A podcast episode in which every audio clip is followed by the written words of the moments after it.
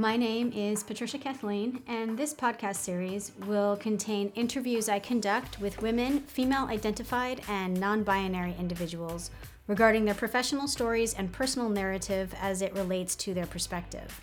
This podcast is designed to hold a space for all individuals to learn from their counterparts, regardless of age, status, or industry.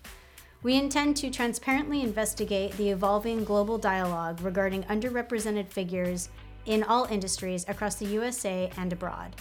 By hosting these stories and conversations, we aim to contribute to the changing platform and representation of these individuals for the future. If you're enjoying this podcast series, be sure to check out our subsequent series called Roundtable with Patricia Kathleen, where we talk with a panel of guests regarding key topics that arise in these individual interviews. You can subscribe to all of our podcast series on iTunes, Stitcher, or Podbean, as well as our website, patriciakathleen.com. You can also contact me directly via this website or through my media website, wilde.agency. That's W I L D E agency. Thanks for listening. Now let's start the conversation.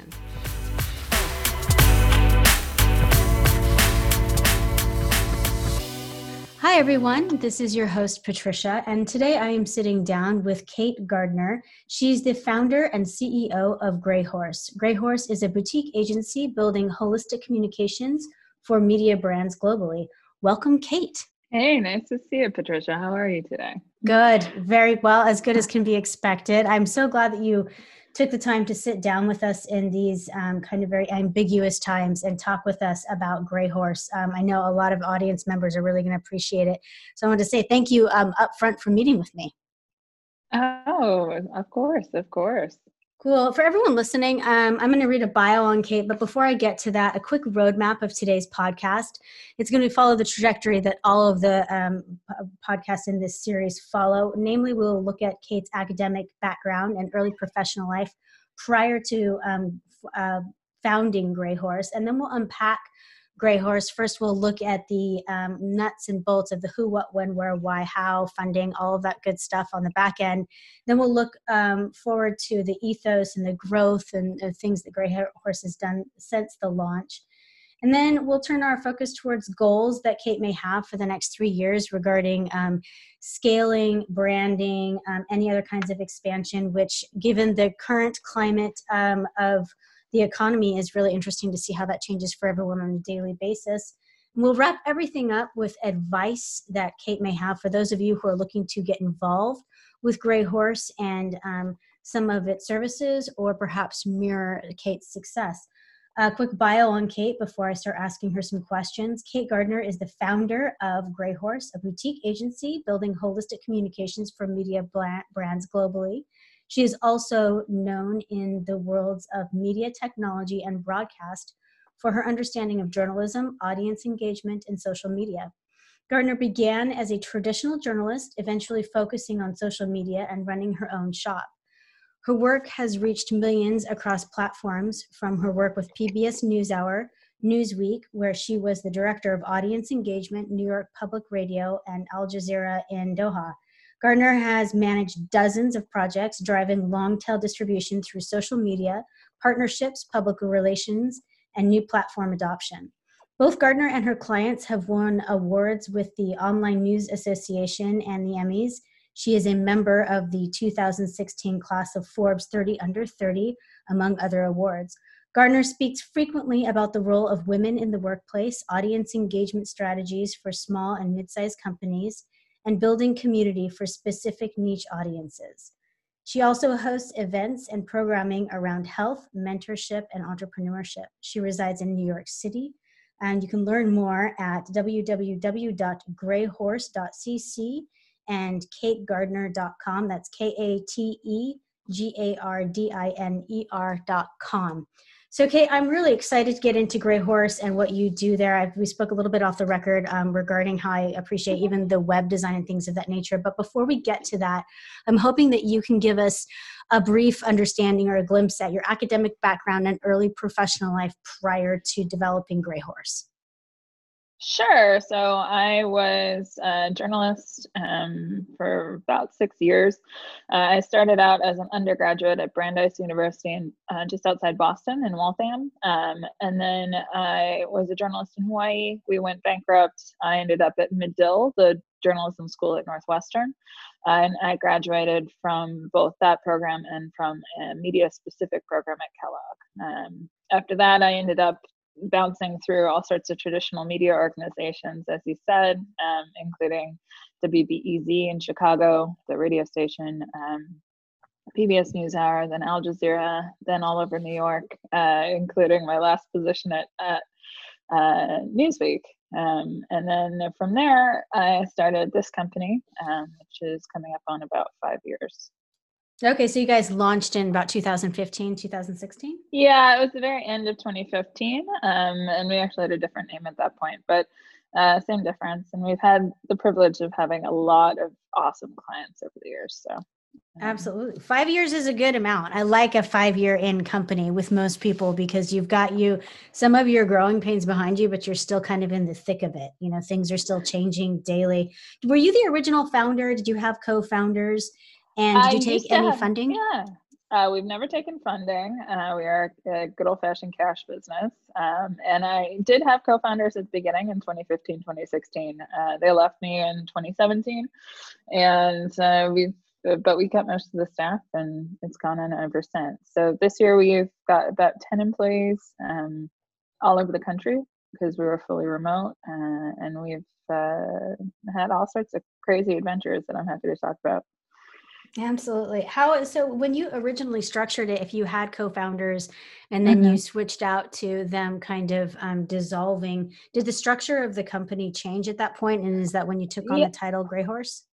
Yeah, we actually uh, dissolved the original corporate entity and I transferred the staff over to another company that I had uh, it was briefly called Distill. Um, and that was actually a company that my dad had given to me for my 16th birthday because he's a, an attorney and it nice. amused him. Um, yeah, excellent. And then uh, through a series of changes, we ended up with Gray Horse, which uh, is actually named after my horse, Copenhagen, uh, who is a gray horse. Um, nice. Why not? That's fantastic. So since you've been um, the sole, let's say, founder and and, and chief mm-hmm. executive officer, how has mm-hmm. the um, has there been change in um, the industries that you serve or the way that it's uh, structured? Have things moved or have they kind of stayed the same since its original build? Uh, we are not uh, at all the same company that we started as. Um, so I have done everything from consulting work with major media companies through traditional public relations to building conferences and events to um, handling a lot of large scale crisis communications uh, situations. And uh, we've had the privilege of, of working with some of the best people in the industry across the board and uh, you know it's a referrals based business so it's also kind of we we eat what we catch um, mm-hmm. which has been wild uh, but we've been extraordinarily fortunate and uh, i've enjoyed many many many of the projects that we've managed to put out in the world yeah, it's interesting when you get on your site. What I love um, about it's it's kind of apparent uh, even before knowing your background that you you have this incredible history with um, like transparency and like succinct information. Like I think one of the first things that really caught my eye, even on your website, was you know you you list off these areas that you you and your company work in and specialize in and then you say that's a lot so let's get into examples of what we're talking about it's all very like um, it's transparent and straightforward on your site. And i'm wondering how many of those um, particular areas that you assist people in developed along the way or how crystallized was the idea of what you were going to provide your clients or did it kind of come about as your clients needed things uh, it's completely that last point. Uh, so our our structure is uh, entirely organic. Um, it used to be that I I was basically a freelancer with an assistant, um, and then it turned out that we could start to hire people. We just had so much work uh, coming in, and so we kept growing and adding things, and then it became sort of a, a, question that was more people coming to me and saying, "Hey, Kate, I want to work with you. What do you do?" Um, and I would use I used to say, "Well, what do you need?" Um, and now yeah. uh, it helps folks to it helps folks to have a list, um, and that's kind of where all of this stuff comes from. Uh, but we've been very, very, very uh, everything that comes in my door, I say yes to, and then sometimes we figure it out by the skin of our teeth. But mm-hmm. it, it, it, it's been wild, and uh, you know sometimes uh, the one thing that I always do is answer just about every email, and that's that's really the key key to our success. It's, quite frankly yeah. been wildly responsive um, and being uh, extraordinarily bespoke. So we have had all sorts of different people from all sorts of walks of life come in, and our our uh, you know my, there's a motto on the wall of my dad's office that says "No job too big or small," and that's sort of what we've lived up to as well. That's awesome because I think that there's kind of an um, there's a flip side to that that I've been hearing a lot with um, entrepreneurs, um, and it's really across the different. You know, it's not millennial entrepreneurs or um, or some of the uh, boomers, anyone in between, Gen X, but a lot of people get into like this whole like niche like only mm-hmm. service one small community only do this and i think that while there is merit to that because it helps um, really crystallize people's goals and what they're doing and their own purpose and their value driven aspects it closes the door on um, a lot of what kind of of what you're describing of this this mm-hmm. openness of people who can work across different populations and um, industries and kind of you know fine tune their skills as they go. I personally came up with like a generation where um, you wanted someone who knew a little bit about the other industries. It was that cross pollination that was you know um, developing uh, the dot com industry that would blow people out of the water and things like that. You wanted this like hybrid person that could do a couple of different things so it's cool to see that um, kind of represented in what you're doing i know that you if you know if when people visit your website you have um, you have an emphasis you have a, a, a focalized point towards um, women or female identified um, individuals and people like that can you kind of speak towards the ethos of your company in those areas Sure, we we prefer to support businesses that we can believe in, right? So that's like the the base point of this. Um, but mm-hmm. the secondary element is that I, uh, I, you know, it didn't. I didn't know that I was a girl in the sense of business girl type stuff mm-hmm. until I was probably 25, um, and it became very apparent that that was going to be an issue with particular people that I was working with. And mm. over time, from there, we we really started to dedicate a lot of our work to the women's movement. Uh, I used to run a very influential network of women uh, who who were really committed to changing uh, the future of and the way that women were received in the workplace and that started to influence my work. Um, and then the people who've been attracted to working with me um, and who've been the most dedicated have, have, really been from from the women's movement from the feminist movement. Um, but that said we, we do take male clients uh, sometimes very cynically what i'll say is is you know we to have to take male clients. And the reason we have to is because women don't have the money yet. Um, mm-hmm. and i i talk about that a lot because to me like isolating ourselves from the money doesn't actually help us with our overall mission of of having empowering more women.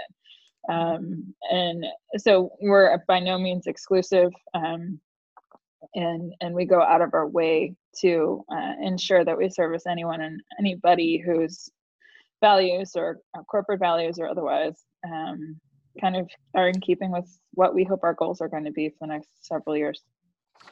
Absolutely. Do you have your um do you affiliate yourself with anyone or have you ever in the past um not even just with uh, sponsorship probably isn't an idea but like affiliations I always wonder if if people like NOW or um, or NARAL or people ever tried to mm-hmm. affiliate mm-hmm. with companies such as yours. I've spoken to a lot of people um, who've developed companies. Gender Fair. I was just talking to someone earlier oh, today. Oh, Amy. Yeah, I know her. Yeah, and then exactly, and then eighty-one cents or eighty-three cents. Mm-hmm. I can't remember, but um, all of these different companies that are kind of starting up. And I had asked them, you know, do you guys affiliate with anyone? And everyone's answer was no, but we'd love to. And so I was wondering if you had ever affiliated yourself with someone or if you would consider that or if you want to keep Gray Horse kind of um, more I, like insulated from those kinds of affiliations. Yeah, we we are not formal partners with anyone, but uh, you'll find us behind the scenes with a lot of those organizations. And it's not that we don't want to be public partners with them. It's honestly that,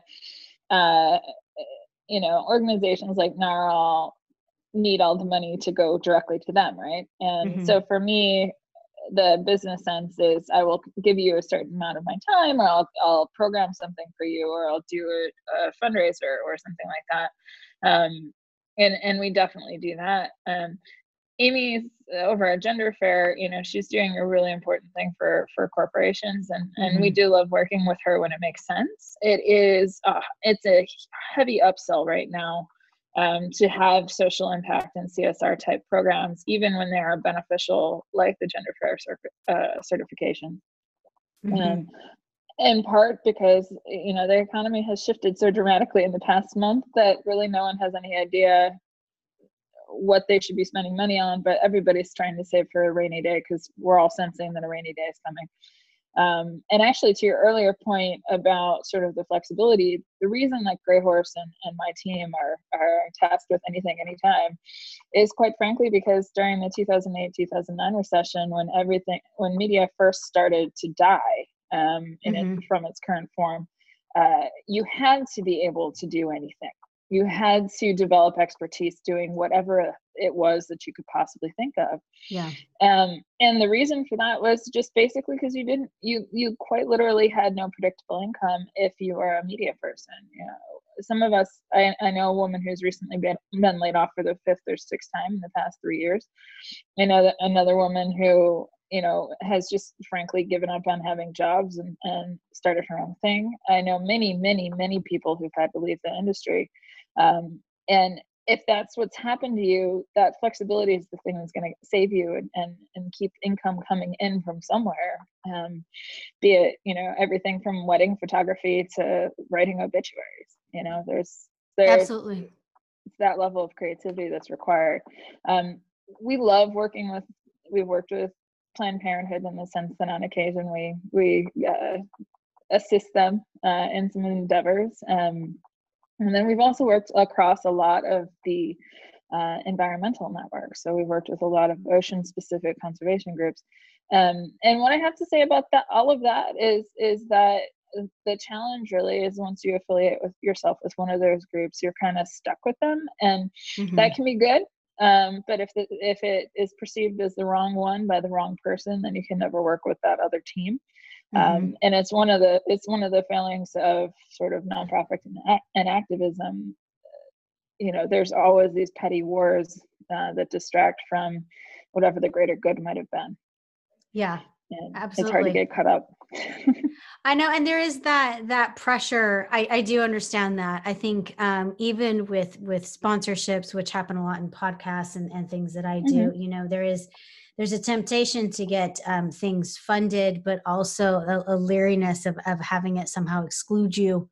You know, mm-hmm. um, the whole uh, adage, uh, tell me who you run with and I'll tell you who you are. You know, none of us want to be boxed yeah. in. Um, but again, it's also like, unless you unite, you die, you know, and so there's also that. It is interesting, though, mm-hmm. um, that a lot of people work in communion with each other, but don't necessarily have the same I guess old school affiliations. Perhaps I'm even dating myself, suggesting that people be affiliated anymore. Not certain.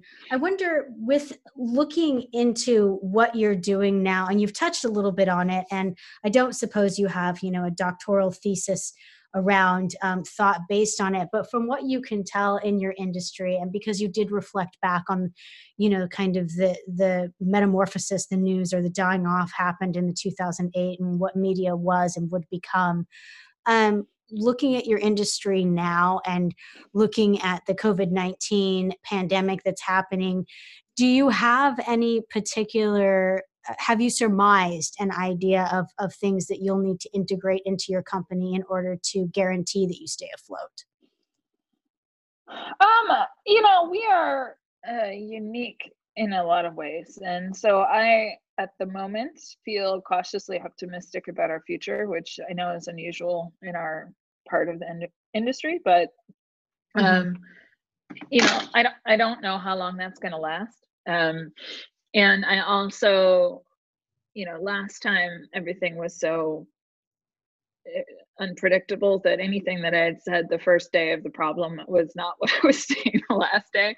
Right. But uh, at the moment, my major concern is that we have whatever three and a half million plus people who are unemployed in the first month of the disaster and mm-hmm. and that's the united states and uh, the money that those people pay trickles up and is conglomerated by some of the companies and then the companies are the people who eventually pay us right and mm-hmm. my concern is three to six months down the road when uh, some of that that conglomeration is is just no longer happening um, and someone's budget runs out or someone's project dies or something along those lines mm-hmm. um, but that said i like to think that our product offerings are so diverse that if there is money on the table we'll at least have a really good shot of winning it uh, through proposal phases or things like that. Um, my girls are wildly creative, very, very ambitious, and they work very, very, very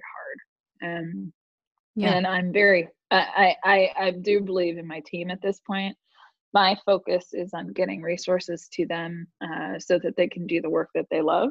Um, and so that we can try to sl- survive this particular version of the apocalypse because you know it, it, it's odd to think of it that way but this is literally a version of a very slow moving tidal wave or you know the locusts or quite mm-hmm. literally a plague right so it's also just a kind of a wait and see uh, i know that uh, lots and lots of us are just frantically filling in the sba forms and all of the other forms from the government knowing that we might not need the resources but it is better to be in the line and say no than it is to not have been in the line at all.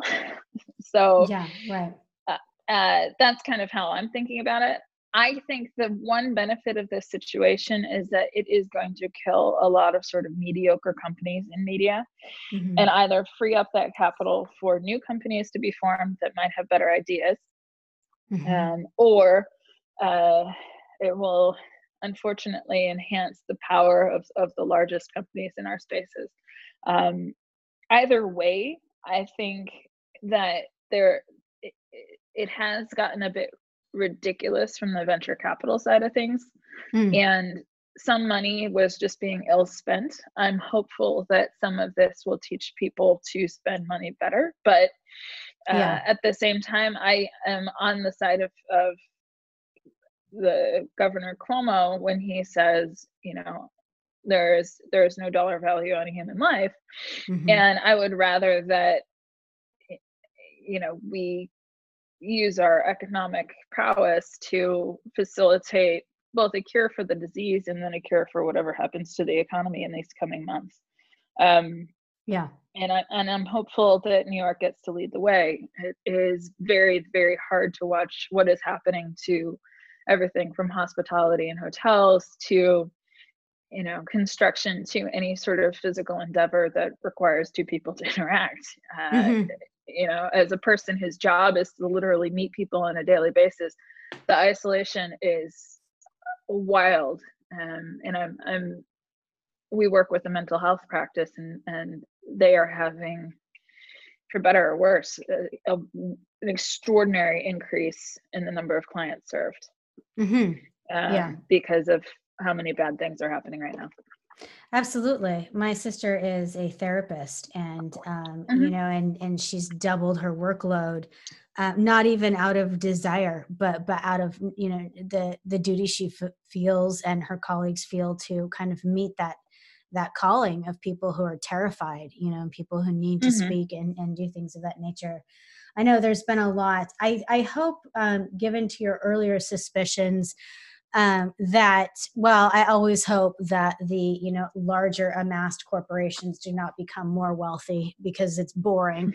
At, at, at, its very worst it's boring. And outside of that it's it's ridiculously overly capitalistic. But um, i also hope what you said is true. I, I, have heard it a few times this week. Um, I, I don't know of the auspiciousness of it, but or, or perhaps I'm just the last one to realize it. But you know, there's been a lot of speculation that this mediocrity that seemed to be kind mm-hmm. of um, flooding a lot of areas of the market where talent was concerned, you know, where services were concerned, and this kind of um, paying, you know, a, a, pretty decent sum for mm, semi okay services, and that actually drowning out people that had like greater talent and and greater creativity and things of that nature, and that's exciting to me um, I always like to look at things realistically, but then also not forget the fact that you know we still um, there's still beauty and empathy and hope in the world, and so maybe that's the point of hope for this particular conversation that I'll take away and focus on.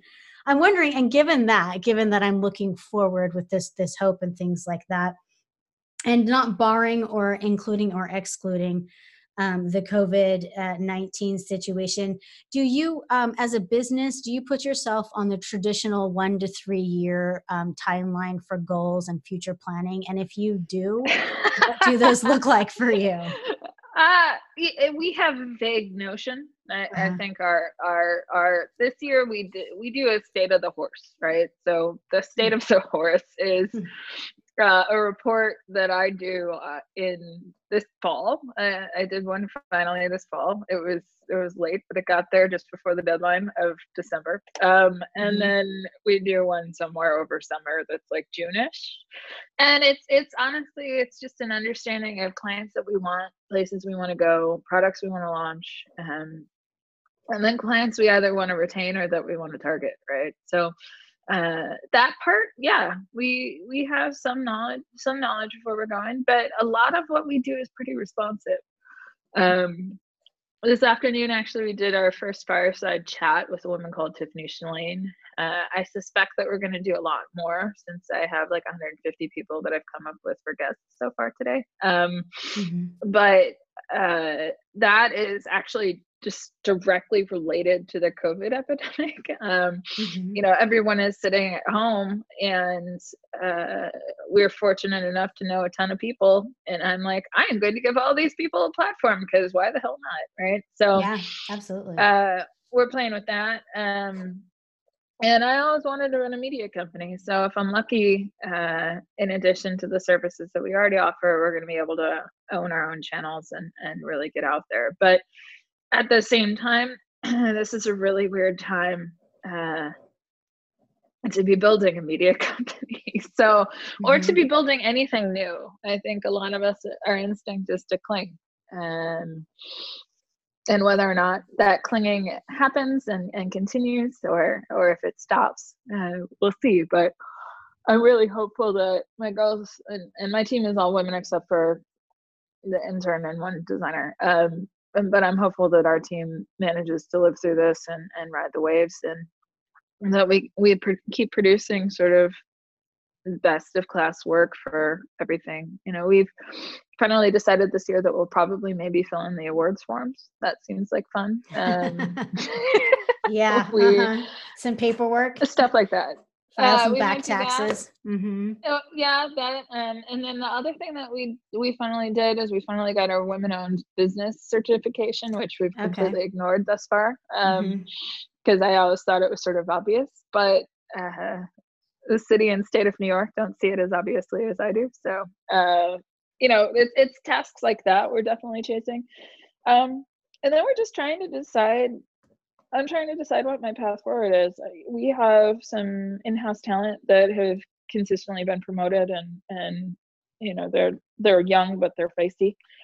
Um, nice. So it's been fun to facilitate them maturing, and I'm I'm hopeful that they'll stick around for a couple more years at least. Um, and then I'm um personally I don't know I I it it's it's weird to feel so disconnected from New York City, but you know, as I spend more and more time at, out in the country where I'm from, it's uh, interesting to learn more about whether or not uh, I can call myself on my own bluff and say, hey, we're a fully remote company that literally is fully remote. You know, we don't have a home base in the same way that we might have otherwise expected. Yeah. Um, and, uh, you know, we were, uh, for better or worse, as a company that's been fully remote for seven or eight years, um, we've known how cool, it was the whole time. Uh, mm-hmm. What I'm curious about is how many of these folks in the next eight months, 12 months, whatever, um, how many people actually go back to wherever it was that they had their office and right. how much of the upper middle class white collar people stay wherever they retreated to you know i have friends across the country who are suddenly freed from their desks and their cubicles and stuff and none of them really minds or some of them mm-hmm. don't want to go back mm-hmm. uh, and i think um, from my perspective you're going to have to fight more and more for real world interaction um, right as as this drags on and i think the only cost that we have is some of that serendipity and so uh, how we figure out the equivalent of digital serendipity in a way that's fun and exciting. Um, that's really uh, uh, what i'm looking forward to. Like what makes what is this new world where we how do we meet people we don't already know or already have a connection to? Right. Um, and, we need the artists to hook up with the computer programmers. We need we need some new ideas you know i've heard about i, I stay abreast because of of who i'm married to of every new mm-hmm. little beta piece of software on the market and nothing has kind of blown anything out of the water and i think it's because somewhere along the line um, software development and and even social media became rote you know you could kind of explain i mean snapchat came along i was like yeah i could i could have predicted that. I mean it was just there's nothing you know new being done. And so i'm hoping that with this the artistic measures that come into um, uh, good programming start to play and and really work for us. And um, people like you you know um, prodigies are born in times of strife and times of, of, of feast. And i think that you know launching a media company in the middle of this kind of confusing time period could make it um, just a, a thing of unique beauty. And so it's going to be interesting to see what happens with that and with your plans moving forward. Yeah we still we actually have an event of some kind. Uh, we haven't decided what it's what it's delivery mechanism will be at the moment because we'd reserved space and now we're kind of figuring that out but mm-hmm. uh, that we're doing with a partner organization this fall and one of the subject one of the areas is sort of the artist's vision of the future so it's yeah what what cool stuff can the artists come up with that might actually be able to be realized mm-hmm. and then mm-hmm. how do we how do we get somewhere from there um, and it's it's actually it's been a really interesting series of conversations for programming reasons because uh, it it depends. Yeah. If you're talking about a person who lives in a city, uh, their perception of what the future needs to hold is so wildly different from what someone in the country wants. Um, and then the suburban people, it's just a completely different world as well. Uh, there is there's different needs and different desires but then there's also unifying factors that everyone mm-hmm. overlooks. Mm-hmm. like you know everyone wanted to get on facebook be it someone in kansas and you know the fields to you know someone in downtown madrid. I mean so there there are elements that connected us all at some point these drives. And then i think you're right. I think there is diversification as to what people really need from their interactions and from the tools that we use and the art that we have that represents those tools and pushes them forward I agree. I'm wondering if you, so if you bumped into someone, um, you're out in the country now, um, so we can go back to when you were in New York or in the country, and this mm-hmm. this particular um, analogy doesn't really work because of COVID. But let's pretend mm-hmm. that you could have bumped into somebody, or you bump in virtually from six feet away, and um, they say listen i you know i was referred to you kate i know what you've done with your life and i've kind of got a similar thing going on and i'm getting ready to launch um, this company of mine. I'm going out on my own. I'm doing this this and this. I've got a few areas that i'm servicing. But what are the top three pieces of advice you would give that person knowing that they were following in a similar path as you but knowing what you know now uh, don't screw up your money. Uh, is the first thing. Um, we screwed up our money. It took me. It is 2020. It took me two and a half years to fix it, uh, and I literally fixed it the day before the pandemic. So like that was kind of great timing, but also what the hell? Um, mm-hmm. You know, uh, more than half your time you have to spend on pitching new business. I don't care if you're selling shoes or creative services. Uh, you're not you, and you also have to be thinking a sales cycle ahead. So in our case, the sales cycle is three to six months. For some people, it's shorter. For some people, it's longer. It takes two years to understand the rhythm, and uh, barring pandemics, most of the time things stay the same-ish. Mm. Um, for example, I have given up on the month of August because it's stupid and it should be deleted. uh, I've also given up on the month of December, which is also stupid and should be deleted. And if I acknowledge that I don't have any expectations for either of those months, it's fine. If I have expectations, particularly in the context of sales for either of those months, I'm in trouble uh, because it's just it's not going to work. Everyone is at the beach or whatever it is that they do that isn't working. Mm-hmm. Um, and it, that that took a lot of getting used to. And if you are a solopreneur or you're a small business, it is really all dependent on your shoulders. Um, and it, it is just going to take a long time to get used to it.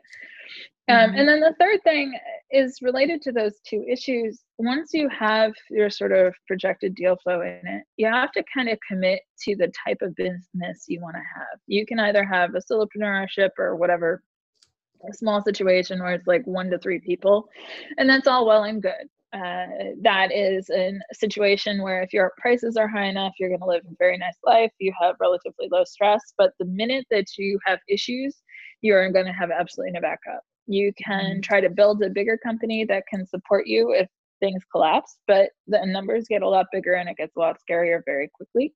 Mm-hmm. Um, you also end up uh, opening yourself up to a lot of risk uh, in ways that you might not have uh, anticipated.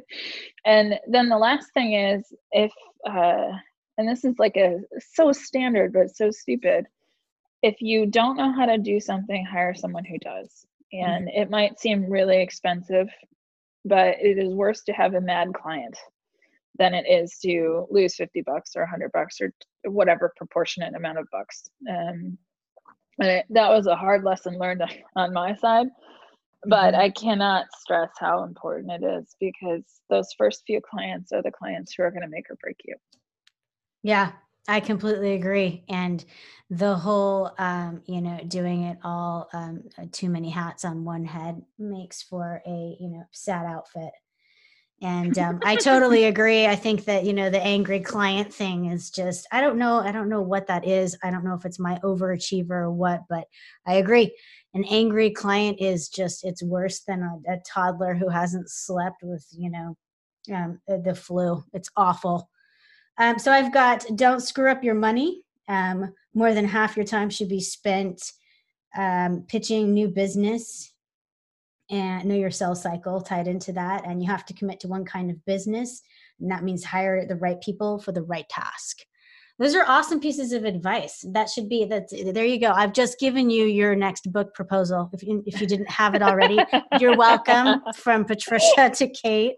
That's awesome. No it really is. It's a, it's a small it's a small book i would read. Any day of the week or a thicker one actually but um, that's fantastic. I really appreciate that. And I appreciate your time today. We are up and out of time, Kate, but I wanted to say, I know um, it's late where you're at, and um, I know that you're busy, and I really appreciate you taking the time and giving myself and our audience um, all of your candor and wisdom.